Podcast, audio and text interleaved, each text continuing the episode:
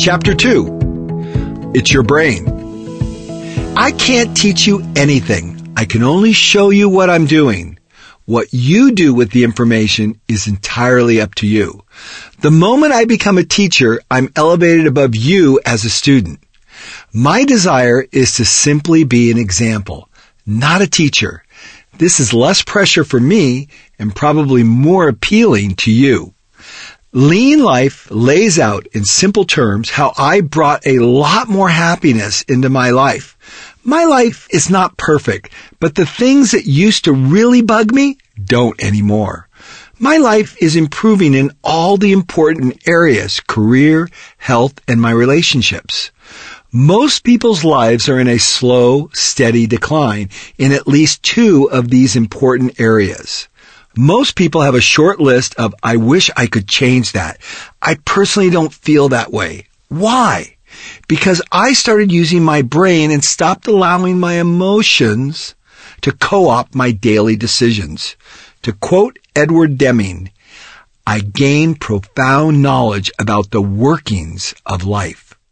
It is my observation that most people make decisions 60% of the time based on emotion or how they feel and give only 40% of the weight of their decisions based on serious deep thinking.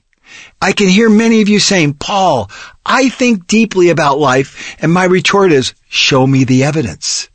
We tend to be whimsical creatures that are easily pulled and persuaded by the tugging on our hearts. I have concluded that if we could flip that ratio to 60% intellect and 40% emotion or heart, we would all have a lot better life. It behooves you and me to connect the dots. Our actions and behaviors are perfectly aligned to get exactly the result we are getting. Here's an example I can give that everyone can relate to. You have personal problems at work with a fellow worker, but instead of dealing with it straight up, you keep putting it off. The very act of putting it off just propagates mountains of wasted time and emotional energy, not to mention a lack of focus on your work and in your obligation to create value for your customer. The fact that you are not willing to deal with this directly is the 60% emotional side. Your emotions are in the driver's seat. You're certainly not thinking long term about the issues and you're definitely not using your brain. If you don't deal with it now, it's just going to get worse and you know it. If your brain was in the driver's seat or the 60% position, you would deal with it now because you know that in the long term the outcome would be more favorable than just ignoring it. I can hear you saying, but Paul, it's hard.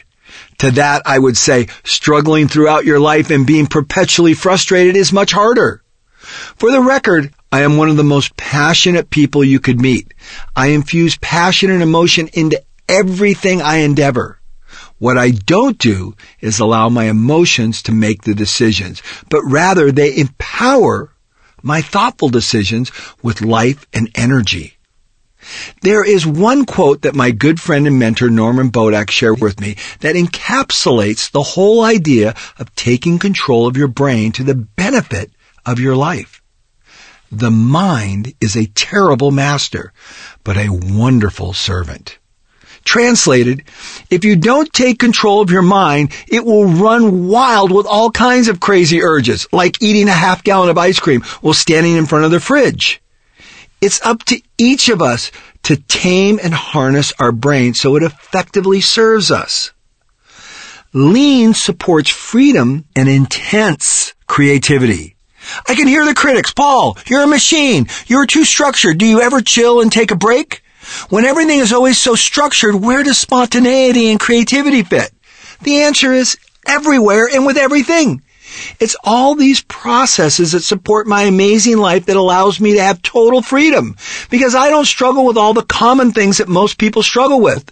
I'm not running around with my hair on fire and my life doesn't resemble a soap opera.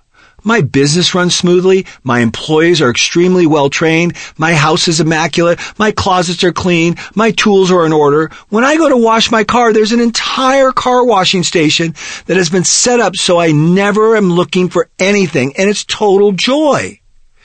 As an example, this car washing station has been part of my continuous improvement project for over eight years. I have literally made hundreds of improvements to it. It just keeps getting better. Every time I use it, I enjoy it that much more. I have the freedom to blow with the wind to any place at any time, and I do. My thoughtfulness about all of life's details allow me to not be bogged down in all the mundane routines of life. I have the freedom to be hyper creative and spontaneous. Just last year, I visited 30 countries and did two Ironman triathlons and countless other adventures. I'm going to go off script here. I rode motorcycles in 17 countries. Imagine that in one year. Recently, in an interview I did with David Allen, author of Getting Things Done, David made a profound comment that I'll never forget. You can't make a mess in a mess. When David said that, I was kind of startled. I said, what do you mean by that? But then I realized what he was actually saying. If you're in a messy environment, you're struggling with the process of that mess. Where's my tool? Where's this? Where did I put that? I can't remember that. Oh, what about this? So instead of your mind being free to think abstract thoughts, creative thoughts, crazy thoughts, you're bogged down in just the mechanics of doing work. But what David's saying is when you have no mess and the mechanics are all in order, you have total freedom in your mind to think creatively. And I have seen this play out over and over again. I've seen more people start to 3S their work area, start to 3S their home, and they say, wow, I've never felt such freedom. I feel like I could think about all kinds of things that I never thought about before because work was always so arduous. This is the meaning of what David's saying. You can't make a mess in a mess. When things are in total order, you have total freedom. All the processes I have improved and continue to improve to this day give me freedom and allow for hyper creativity because I have learned to be thoughtful about all the small things. So let's get on with doing life better. The one thing. First brain, than emotion.